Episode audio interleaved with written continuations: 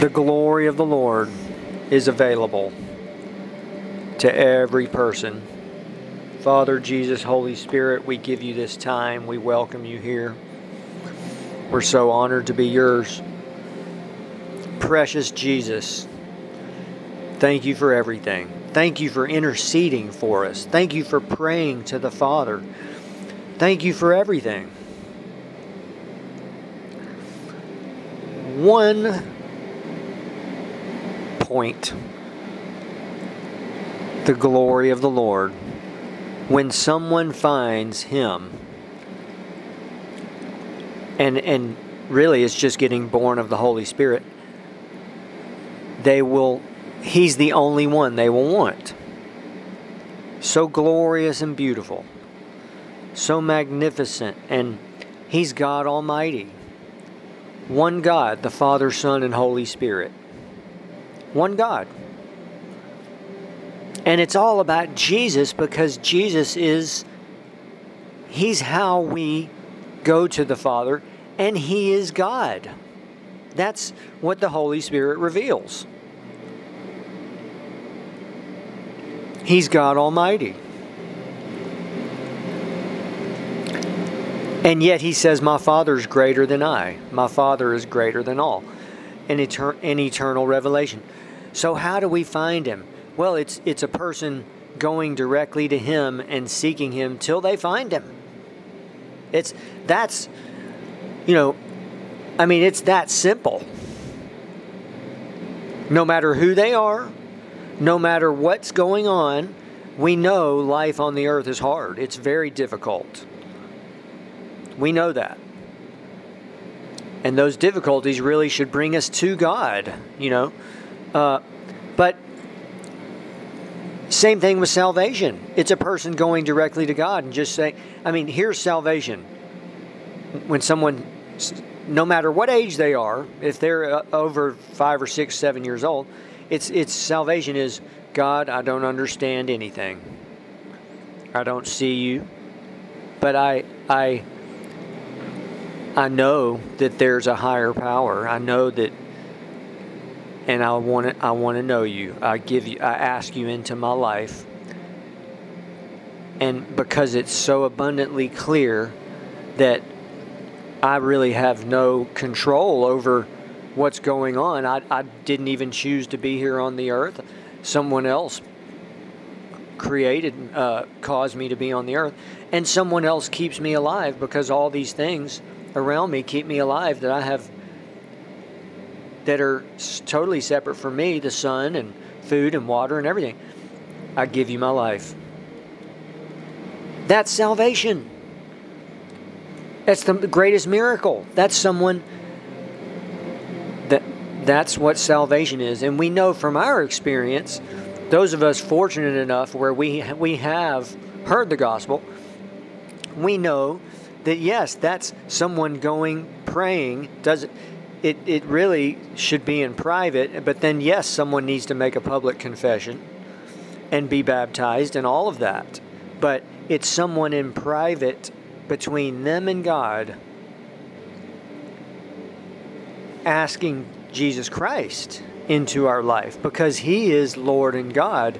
You know, when someone does that, they may not understand that Jesus Christ is God you know, I'm just explaining from our modern developed world, we know that it's someone asking Jesus into their life and giving their life to Jesus. Well, same thing with people who've never heard the gospel.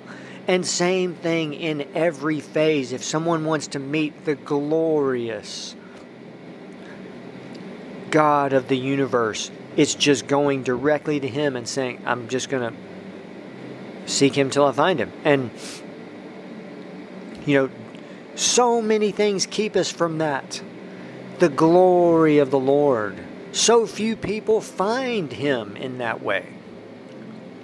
And that's, I've said this before, that's something that keeps a majority of people on the earth from even being saved, is that they see what is not a walk with God. They see dead religion. They see Christians who are just as sinful as anyone else. They they and you know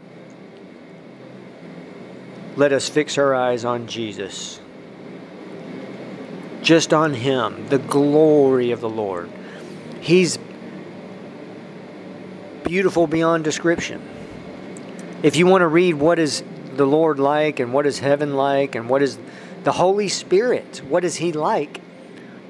Well, the simple answer is look at Jesus Christ. Jesus Christ is the, is God, and everything about Jesus, everything about Him, is exactly what the Father and the Holy Spirit do, and so it's just so fascinating, so glorious. But if practically speaking, just go for free, you can read our book, Heaven 33 Stories from a Real Place. It's filled with the glory of the Lord.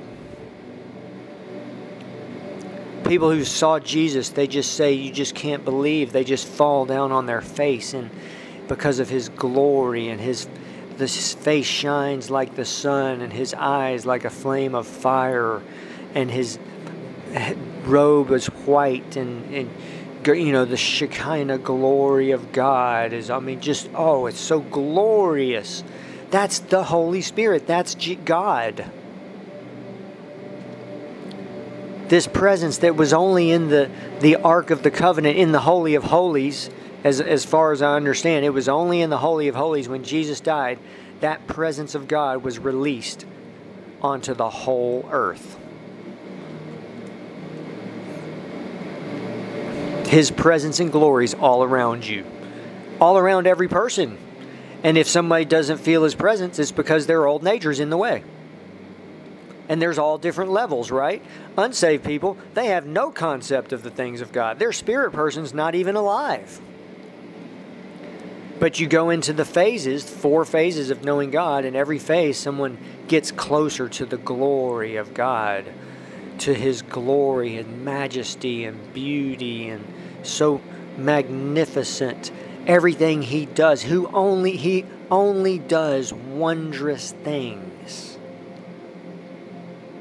You know, you want some new information, different information. I have, I've, well, did you know you want to know how powerful God is and how powerful, uh, how powerful He is?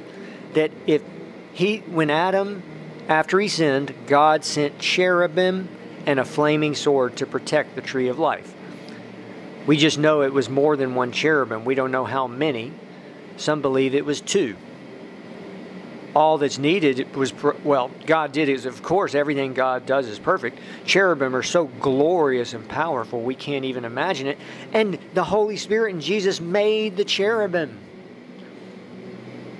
I almost don't want to focus on cherubim because we have Jesus the Christ in His glory and majesty available. The Holy Spirit's glory is available to every person all the time.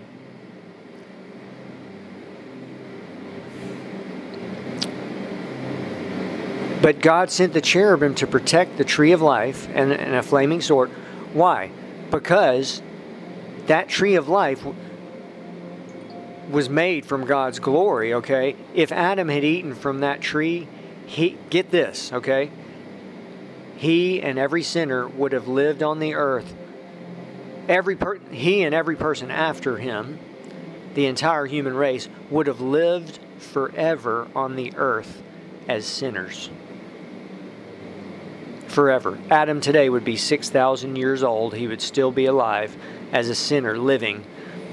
But that's how powerful God is. That if you and I don't want to give another example after uh, after this, but um, God was protecting our salvation.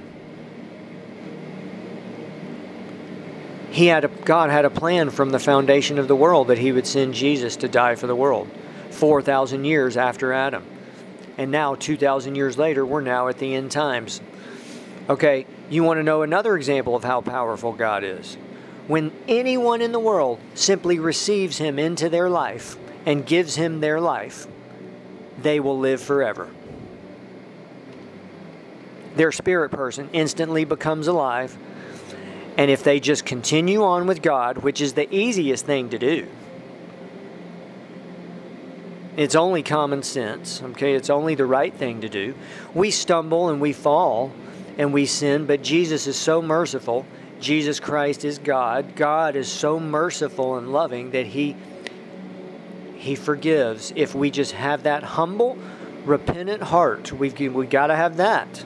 And we have to sincerely serve him. That person will live forever because God is so powerful. He's his his Jesus said, "I know that his command is everlasting life." You know, when when so this miracle of salvation is a is a the greatest miracle, but again, it's it's a person has to choose and it's just so just wanted to give some examples of how powerful and let I'll finish up with just how Jesus in his glory through the Holy Spirit is the Spirit of Jesus Christ, the Spirit of the Father. Everything changes when we have the Holy Spirit. Every person that we see, even those people that we don't ever want to deal with, they're either a child of God or they're a potential child of God. I'm setting, I, I mean, so he changes our the way we see things. And I, I remember a great woman of God, Basilea Schlink, in one of her books, pointed out that you know when we find him, everything our view of everything changes. I mean everything. But the main thing is we now have his glory, our spirit persons alive, and we can connect to his glory. Amen.